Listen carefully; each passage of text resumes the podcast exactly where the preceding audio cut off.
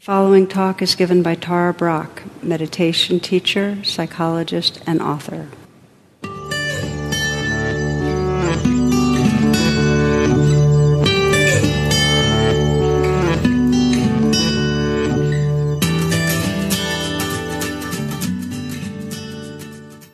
I'd like to begin tonight with a story I heard from a, a minister who describes giving a sermon one Sunday and hearing two teenage girls in the back giggling and disturbing people. So he says, I interrupted my sermon and announced sternly, There are two of you here who have not heard a word I've said. That quieted them down. And when the service was over, I went to greet people at the front door. And three adults apologized for not listening and for going to sleep in church and promised it would never happen again. So, uh, tonight's talk is uh, titled The Sacred Art of Listening. And I'd like to begin by asking you, in terms of inquiry, how many of you feel that you have a intention to become better listeners? It's just one of those ongoing intentions. Can I just see? Okay, for those of you that are listening to a podcast, that was almost everyone. Um, how many of you feel like you have quite a ways to go? you know, that's okay. it's not easy. Um, we have strong, strong habits of being distracted or preoccupied, or when p- other people are talking, planning what we're going to say, or judging. And um, it's just like any training in presence that listening is this sacred art that comes alive when we're deliberate and we're really practicing. So we need to put in the 10,000 hours. You know that we have it's 10,000 hours to have some mastery in anything. It takes a commitment to bring this practice of ours of mindfulness into relationships and really listen. And without practice, we don't without having some formal way of practicing, we don't seem to do it. We have a lot of patterning we stay in. So I found that what often will motivate people is when one or more relationships start obviously deteriorating, when they run into trouble, and uh, you know, with a te- with your teen or with a partner or whatever, there's a misunderstanding or conflict, and it just keeps spiraling, and clearly it's happening because one or ne- neither party is able to really listen in a way to understand what's going on. Listening and feeling heard are really the grounds of any mature relationship, love relationship. Listening, being able to listen, and also feeling that we are heard. So, what happens is then we look at our culture and say, well, what's the, what, what's the water we're swimming in?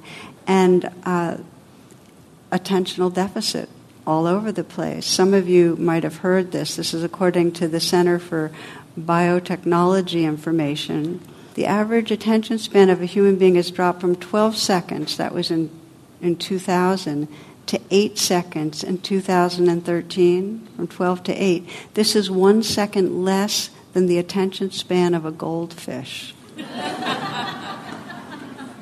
that amazing? You know, we're going in the wrong direction here. so here we are. Uh, you know, losing our attention span. And um, Nicholas Carr wrote a book called The Shallows. And if anyone is interested in this kind of thing, I love. I thought it was a, a really great book.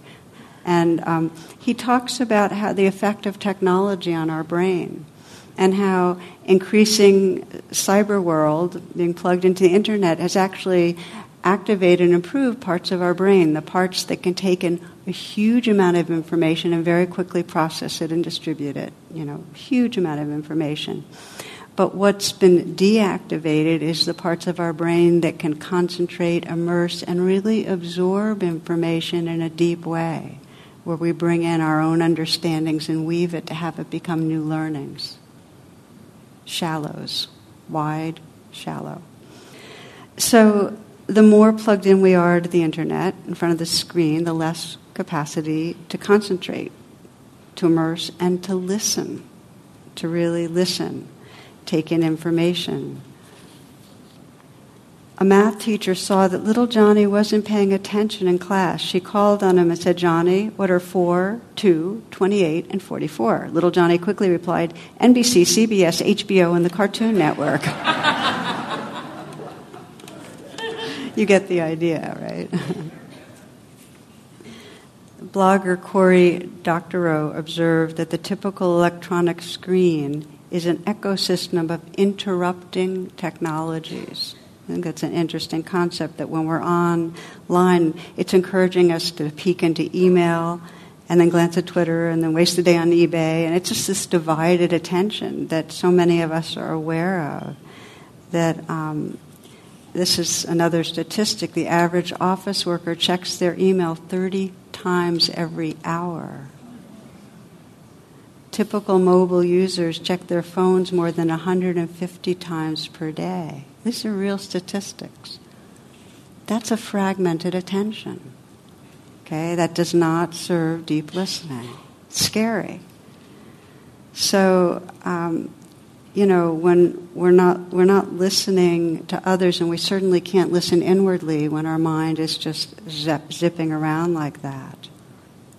I mean, let's confess a little. How many, when you're on the phone, multitask? And not only you know when you're walking around not only do you go and pee but you clean the dishes and shop online. How many of you? I, I mean yeah.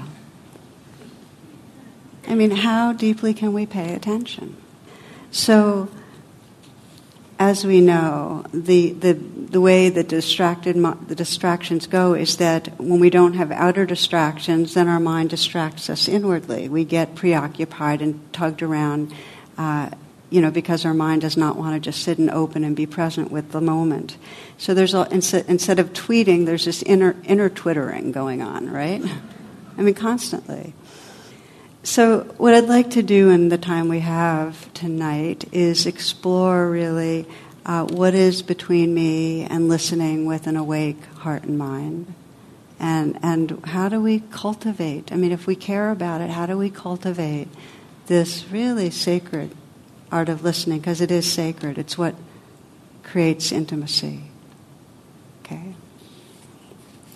As, as you're listening, you might have in mind a person or a couple of people that you in particular would like to be practicing with. Because anything we take is broad and theoretical. If we say, okay, I'm going to go out into the world and listen to everybody, it won't happen. But if you have two people in mind, you might start practicing. So we first start looking at well, what really does it mean in the moment to really be listening in the moment? And what's deep listening all about? I was inspired by a story a friend told me. He was teaching in a Montessori school and uh, teaching meditation to Montessori children 7 to 11 years old. And what he did was he took a gong and he, he he said, Okay, I'm going to play this, and what I'd like you to do is just listen and follow the sound. Just watch where it goes with interest. And he said, If you follow and watch, you might get closer to God. So he does it, and then one child goes home and tells his mother about his experience, who then relays the conversation to my friend. And this is what the child said Well, when I watched and listened to where sound went, I didn't get closer to God, I was God. What happens when we become fully present? We just become that awareness. Let's just explore. I brought my favorite Tibetan bells for the occasion. You might close your eyes for a moment and just follow the sound, watch where it goes with interest. If you follow and you watch, you might discover more deeply what you really are.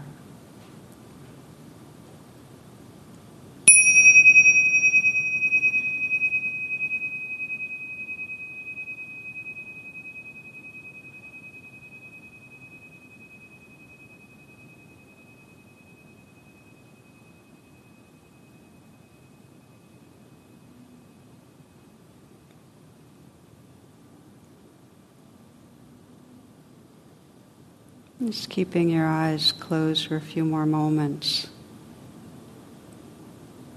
Listening. Just listening to the changing sounds around you.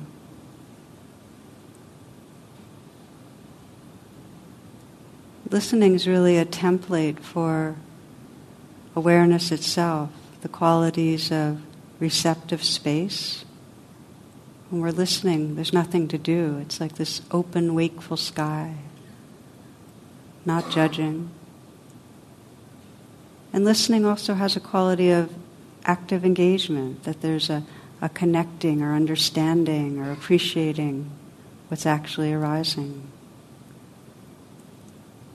So listening to sounds can teach you the deepest dharma or understanding about listening to others.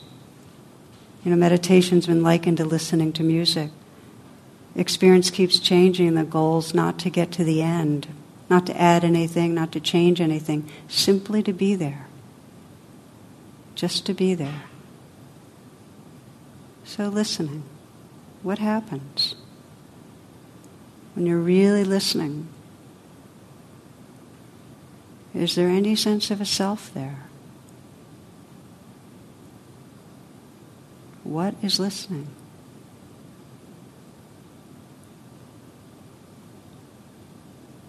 When we really explore, it's more like open space, it's just awake.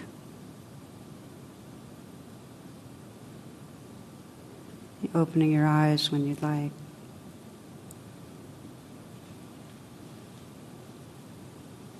So, with deep listening, there's a quality of presence where there isn't a lot of selfing, a lot of activity of interpreting, judging, reading into, preparing. There's just openness and receptivity. There's no controlling of anything. But as you know, uh, it's rare that we are listening in that kind of an openness. There's a lot of static usually because we're somewhat in a trance where we're projecting you know, what we think is being said and where we think it's going to go, and we're being influenced by our wants and our fears about the conversation. So what I'd like to do is just let's let's move in a little closer to what goes on when we are in conversation, but our listening is somewhat blocked. And if you break it down to wants and fears, when we're in communication and we're not conscious of it, there's a whole uh, layer of wanting that creates static. And you might think of even, you know, just scan a recent, for recent conversation with somebody. You might have something in mind where you just spent five, ten minutes with somebody and just notice were there wants there? Did you want that person to experience you in a certain way? That's one of the basic wants we have usually when we're talking. You know, did you want that person's approval? Did you want the conversation to go in a particular direction? Did you want to prove something? Did you want to fix the person or accomplish something? Do you see what I mean? There's, there's all these layers of wants we, that are usually there. And the truth is, and it's just like any other spiritual practice, that if there's a goal, if we're striving for something to happen, to make an impression, to have something go our way, to persuade, whatever. That striving interferes with presence, with really recognizing and hearing what's truly there.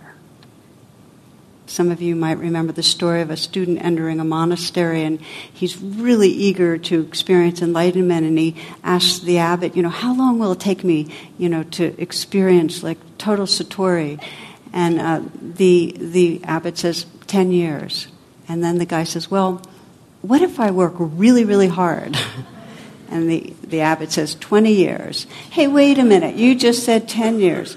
For you, 30 years. but you get the idea that if we're in a conversation and we're trying to make something happen, uh, that gets between us and listening with an awake heart. And it's the same thing as when there's aversion. Aversion's the flip side of wanting what happens when you're with somebody and you're talking and there's aversion because they're making you feel insecure about yourself? They make you feel like you're being judged or criticized. I mean, how many have had that experience of your partner saying to you, these are the magic four words, we need to talk? What happens? You get tight. Are you really going to listen? It's hard to listen when we feel hurt or offended, when we feel pushed away by what another's saying. We, we, we shut down. It's hard to listen when we feel insecure about having the right response. We want to sound intelligent or like we know what's going on. Then, it, then we get tight. It's hard to listen when the other person's not connected with themselves and they're speaking, when they're not speaking from realness or we get distracted. Homer Simpson, great line. He says, Marge, it takes two to lie one to lie and one to listen. okay, so aversion arises, and what happens? As soon as we're in a conversation and we feel in some way unpleasantness going on, we try to control our experience and get away from it, either by being aggressive or being defensive. We might drift off internally. I love the way uh, Postmaster Edgar uh, Day put it. He said that when he had a long winded person on the phone with him, he would hang up while he was speaking. Because who would hang up on themselves, you know? it's a great strategy. There's a saying that the process of, of dying starts at birth and accelerates at dinner parties. So no wonder goldfish have more sustained attention. You know, we get pulled all around by this complex mix of what we're wanting to happen and what we're not wanting to happen. So, and just to say that sometimes the wanting and the aversion doesn't have anything to do with the other person. Sometimes we're in a conversation and we're not listening because we really want to go and get something else done or get some food or be talking to somebody different or we're in a conversation and it's our aversion's not to do with that person. What's going on in that moment is that uh, we feel like we don't have enough time.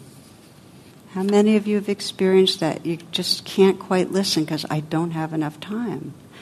I feel that so often. So I thought I'd share with you a story that uh, really impacted me on this front.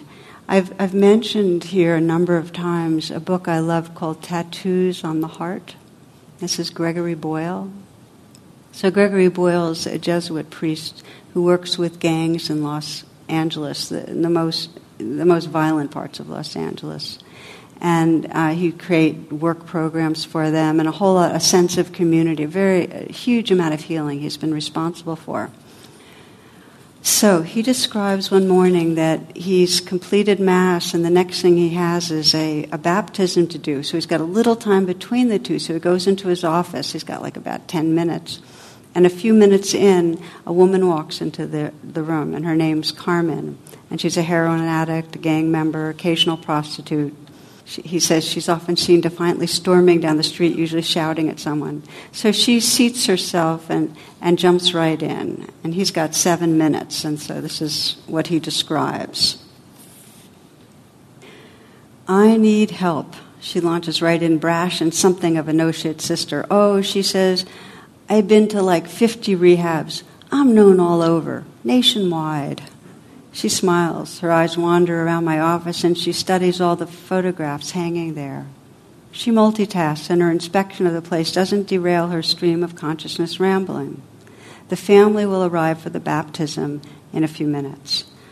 I went to Catholic church all my life, she says. Fact, I graduated from high school even. Fact, right after graduation is when I started to use heroin. Carmen enters some kind of trance at this point and her speech slows to deliberate and halting. And I have been trying to stop since the moment I began. Then I watch as Carmen tilts her head back until it meets the wall. She stares at the ceiling, and in an instant her eyes become these two ponds, water rising to meet their edges, swollen banks spilling over. Then, for the first time, really, she looks at me and straightens. I am a disgrace. Suddenly her shame meets mine. for when Carmen walked through the door, I had mistaken her for an interruption.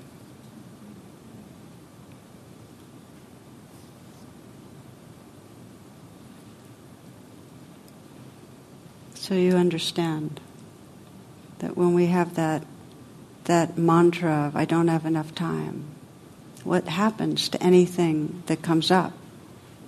It becomes an object out there that's in our way. What happens to listening? We're not there for it.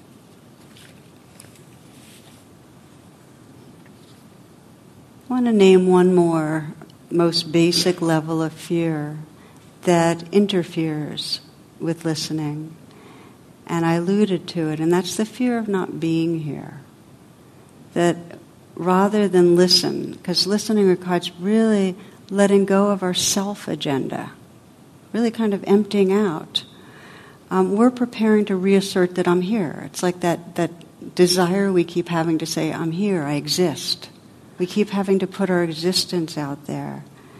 And uh, listening's the opposite. It's almost like saying, okay, let it go, make space for whatever is coming through. So we're preparing, we're uncomfortable, and we don't know who we are when we're not planning our response.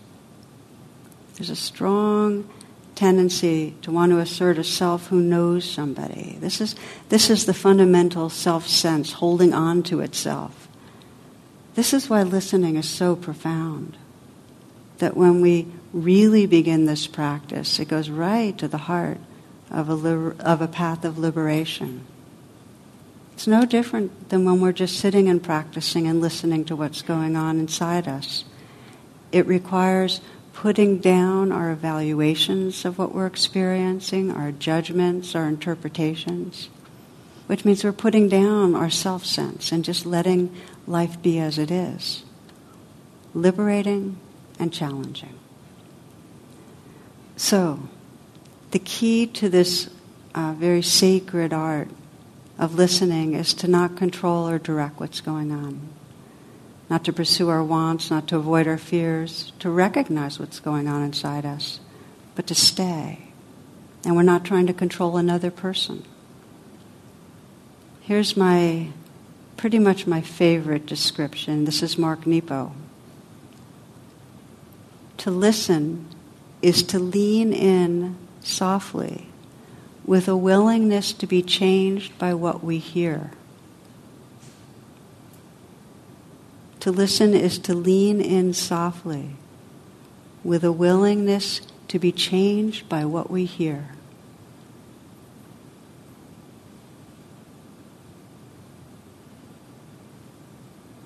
Take a moment, if you will, just to pause and close your eyes and perhaps bring to mind one person that you'd like to deepen your capacity for listening with.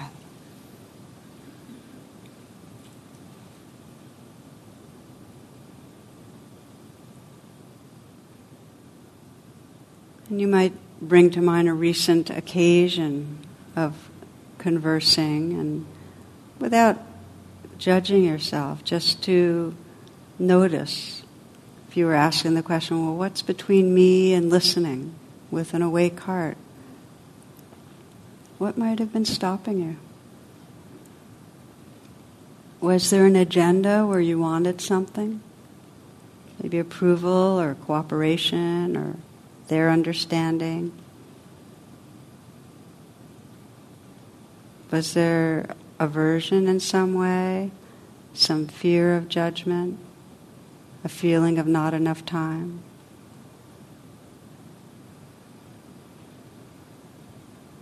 How did you control the experience? Did you get distracted into your own thoughts? Did you try to steer the conversation, plan a response?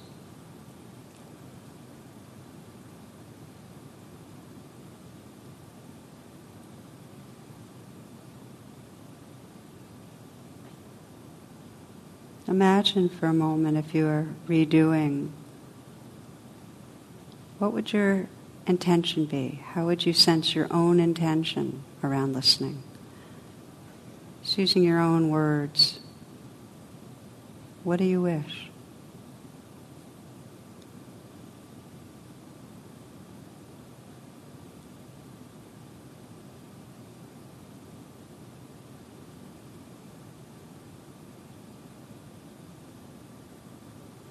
To listen is to lean in softly with a willingness to be changed by what we hear.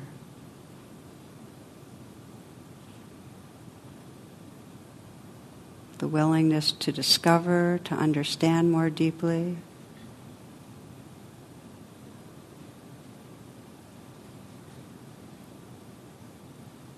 Yeah, so when you're ready, feel free to open your eyes.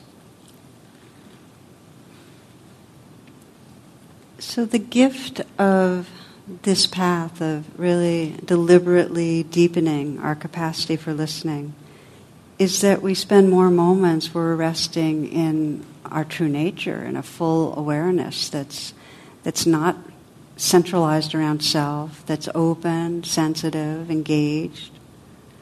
And for the other, it creates an atmosphere of love. And listening, offering our presence, is the deepest expression of love. It's such an invitation for another person. It makes it safe for the other person to unfold and to blossom. And when somebody listens to us without judgment, with that openness and that sensitivity, we unfold in that presence. One of my favorite descriptions of the power of listening is to imagine that our essence, this creative spirit that all of us have, is like a fountain. And that uh, it's the source of the fountain is for all of us that same pure awareness, intelligence, love. It's all the same for all of us. But when we haven't been listened to, that creative source, that fountain, kind of dries, it shrivels. It's when it's listened to, it thrives. It, it really flows. So, but, but when we haven't been listened to and when we don't listen to ourselves, it kind of dries up and it gets clogged. And then what we express is kind of murky or vague or confused. Sometimes you'll talk to people or you'll find yourself speaking in a way where you're really speedy or nervous and there's no silences and there's no real connection with what's there. And that's because you haven't had that much of that atmosphere of real listening presence given to you or given to you or you haven't given it to yourself. So it happens for a lot of us, and sometimes all that'll come out when there's that clogged upness, when we haven't really been listened to, or when we don't listen to ourselves, all that'll come up out is more superficial talk, kind of nervous, prepackaged stuff. I think we all know about that. We know when we're in that state, when we're stressed and not in touch with ourselves, and we can sense it for others those are the times when instead of being connected, there's we're kind of hijacked by the part of us that's wanting to prove or protect or defend, and so we're living from externals, really what's expected, what we should be saying, not communing from the depths. So listening, when we offer that to each other, is it invites that, that creative fountain to begin to flow again. It offers a space for inner truth to, to unfold itself and really shine through. But just to say, it takes patience, both offering listening inward and to others, because sometimes initially there's kind of muddy waters, and, and we need to kind of include that and give space for that so something pure and clear come forth. Does that make sense? That it would take time? So I want to give you, share a story uh, that really moved me about one woman's uh, efforts in this direction in offering that kind of atmosphere of loving and listening. And uh, this is a story you can find in True Refuge. I, I wrote it up there. And uh, in this particular situation, this, a, this woman was, had gone to workshop and done some training in deep listening, and she decided she was going to try it with her mother. Now, her mother, Audrey, was a well known writer. She was very wealthy. She was successful, brilliant, incredibly narcissistic. Some of her friends even referred to her as the center of the known universe. So it was like, anyway, and she treated people as kind of orbiting satellites and so on, as an audience to she could regale with stories. And she was a great storyteller. Um, but their role was to let her shine. And, and so her oldest daughter had gone to the West Coast and decided she never wanted to come home again. And this woman was, you know, not quite as alienated and uh, when professional training was offered in the area where her mother lived, she decided she'd stay with, at, with her mother, stay on a little bit, and just practice this deep listening. So that was her very intentional project. And uh, it was going to be for 10 days, which is the longest visit with her mother since she left for college. Now, during the time together, uh, her name was Kate, by the way when she when she started, uh, she found tremendous amount of resistance going on in her. A lot of judgment. Her mother made her feel unimportant, and she felt like she was going to get suffocated by all her mother taking up so all the air, and that she just was barely existing. And it was really uh, challenging for her. So her first process was to inwardly listen and just acknowledge and be kind towards her own resistances. So I often teach forgiven, forgiven, not to make herself wrong for the reactivity.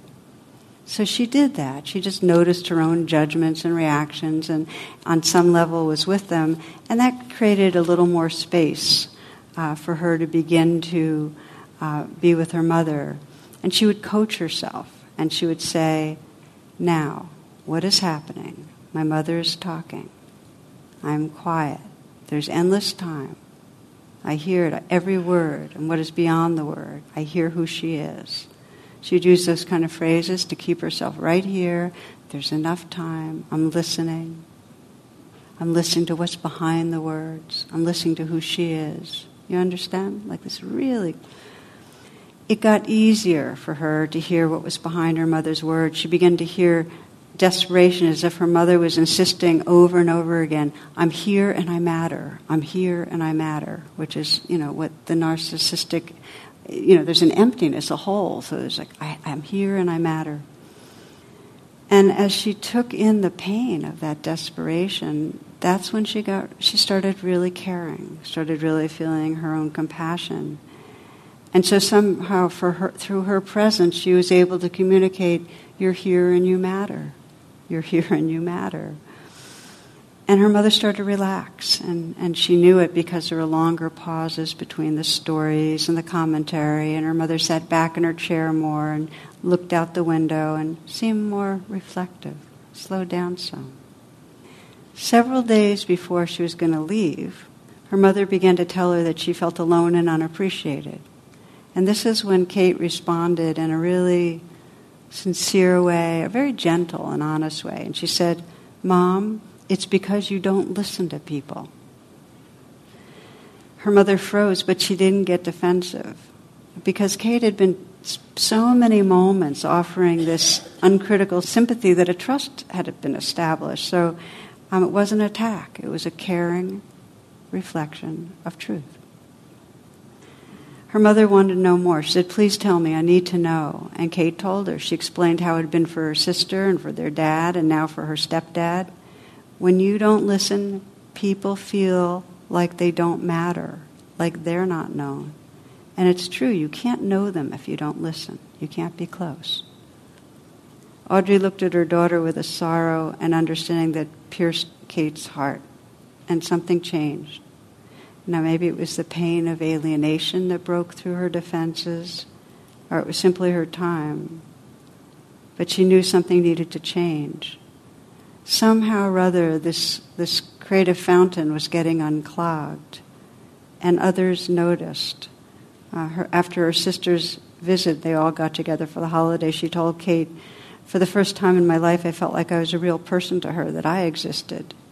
But the change was most poignant with uh, her mom's new husband, her stepfather. They started doing things together again the long dinners and evening walks that had ended shortly after their marriage. Kate's mother was no longer speaking to demand the world's attention. She was speaking and listening in order to belong with other people, to share their lives. So her fountain was unclogging, and she was becoming more real. It's an amazing gift that we can offer, even just a little bit, even with somebody that we don't know or are not going to spend much time with. Just offering that space, something begins to happen. This is Thich Nhat Hanh. He says, Deep listening is the kind of listening that can help relieve the suffering of another person. You can call it compassionate listening. You listen with only one purpose to help him or her to empty his heart. Even if he says things that are full of wrong perceptions, full of bitterness, you're still capable of continuing to listen with compassion. You just listen with compassion and help him to suffer less. One hour like that can bring transformation and healing. So, what are the basics in this training? It's really the same as when we meditate. Uh, we set our intention, okay, when I go back home and I'm with my partner or with my teenage son or with my father or whatever it is.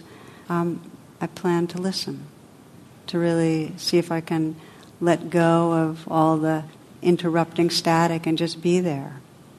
And then it's very helpful to have an anchor, to have something to keep coming back to your physical sensations in your body, or um, your breath, something just to say, I'm here, I'm here. And a commitment to being willing to notice whatever the resistances are. So as you're listening, you notice you're judging, or as you're listening, you're noticing unpleasantness and not wanting to be there. So part of you just names it and forgives it. It's okay. You have to be open to recognizing what's going on inside you, or you can't truly be listening to another. And then I find the self-coaching is it's a really brilliant approach. If there's sometimes a, just a few words that you remind yourself of, like sometimes I'll just say, there's plenty of time, even if I don't believe it. really. Just saying it because some deep part of me knows it's true. You know, my neurotic, egoic self that wants to always get more done doesn't believe it, but there's a deeper place that knows that if I can really pause, that there's some timeless presence there, that that's where everything that I cherish is possible when I'm really pausing, when the ideas of a future and a past just start dissolving. So we train to listen. We, we coach ourselves. We say, what is happening right now? What's behind those words? Who's there that I'm really listening to? So I began by really describing li- the, the power of listening and also of being heard in bonding and intimacy and healing in our personal relationships. It's equally so as a society, as a culture, that the only way to heal conflict is to listen. How will warring religions or races or ethnic groups or governments ever come to understanding of peace if they can't listen to each other? If they can't seek to understand the other's values, needs, and concerns? So it's the only way to end the cycles of violence. Somebody's got to begin to listen. It's the only way to peace.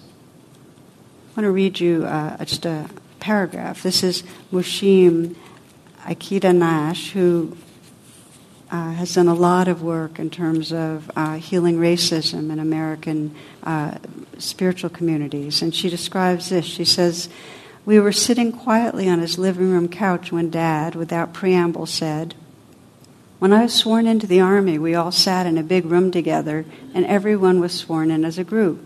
Everyone except me because I was the only Japanese American.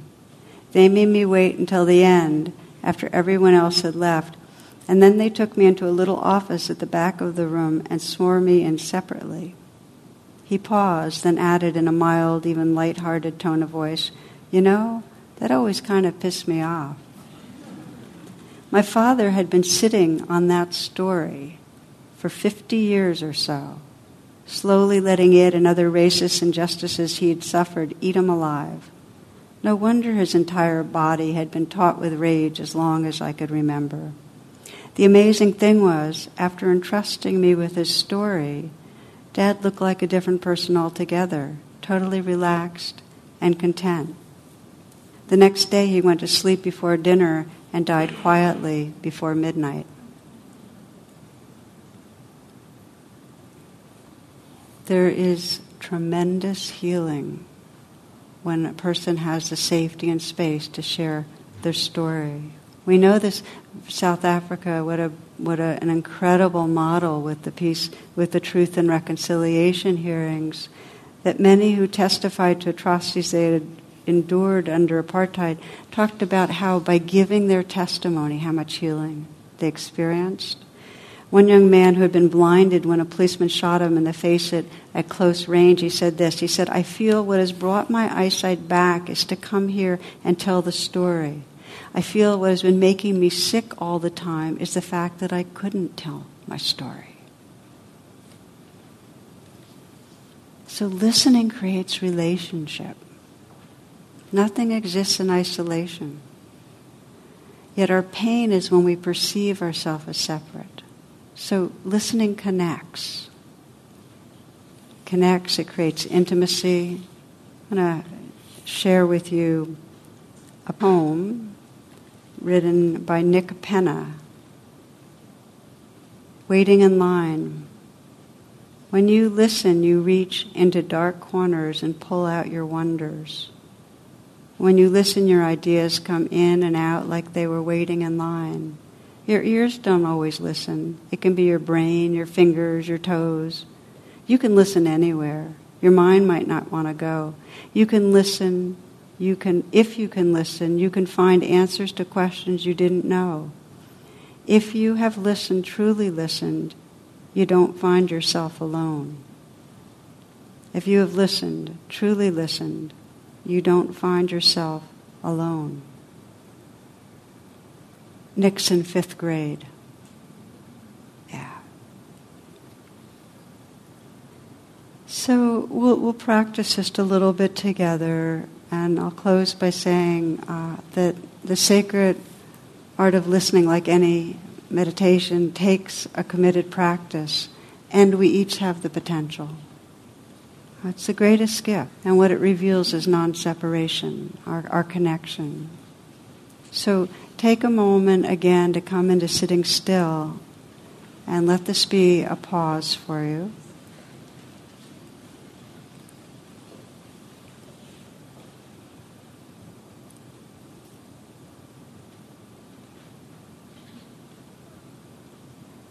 See what is possible to relax, what part of your bodies might let go a little.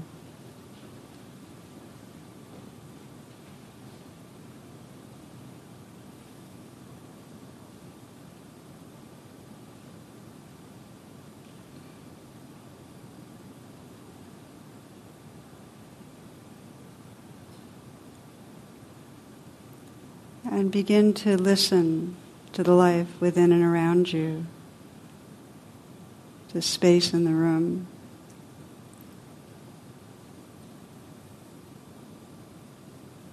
To what's beyond the space in the room.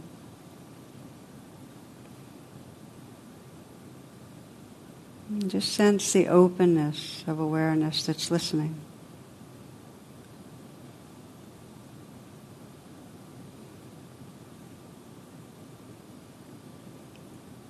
You can feel the breath come in. And with the out breath, just follow the out breath as if you could dissolve outward into the space around you.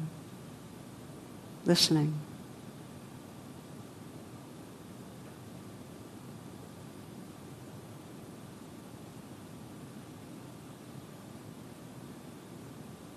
The in breath, just feel your embodiment, the aliveness of your body. The out breath, space sound.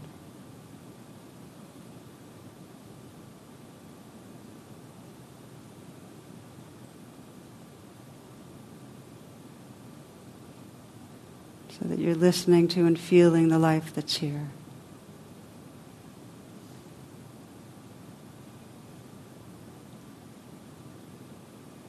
And as we did a bit earlier, bringing to mind someone that you'd like to be exploring listening with listening with an awake heart.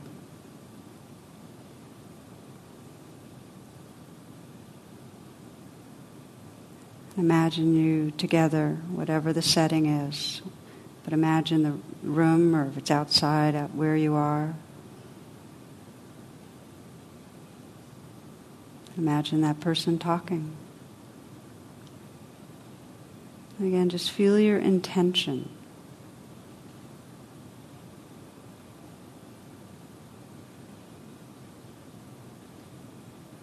Might let the breath help you to really be right here, feeling with the in breath, the connection with the body, sensations. Maybe use your hands to really feel yourself here, soft, alive hands. And with the out breath, sensing space and sound. And then taking in the sounds and the realness of the person you're with.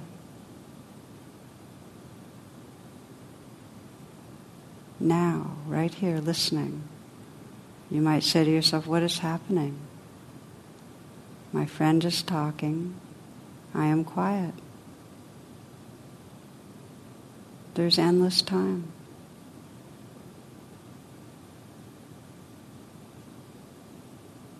I hear the words.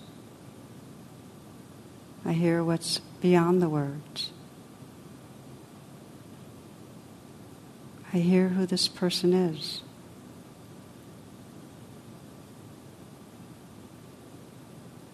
You might sense the possibility of that fountain, that creative spirit coming through.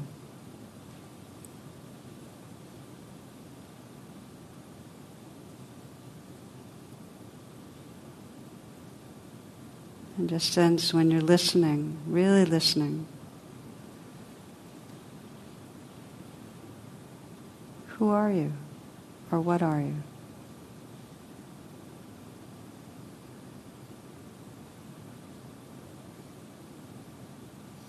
Can you sense the emptiness and fullness of presence? The openness and sensitivity?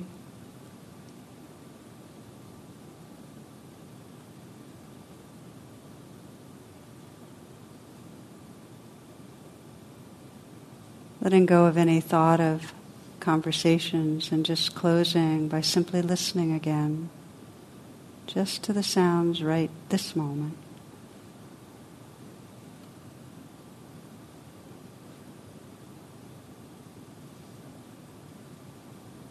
Listening to your own heart, whatever mood or weather system's here.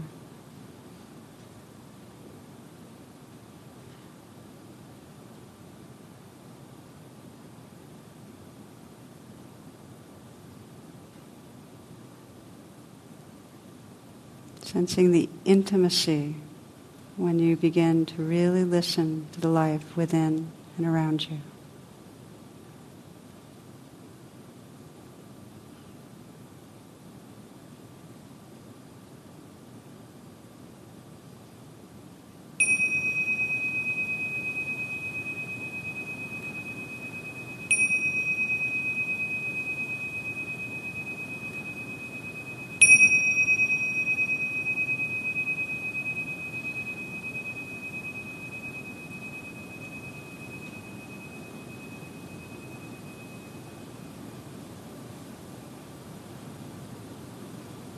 Namaste.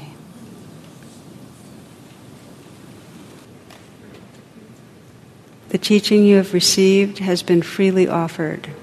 If you'd like to make a donation, learn more about my schedule or programs offered by the Insight Meditation Community of Washington, please visit tarabrach.com and our imcw.org.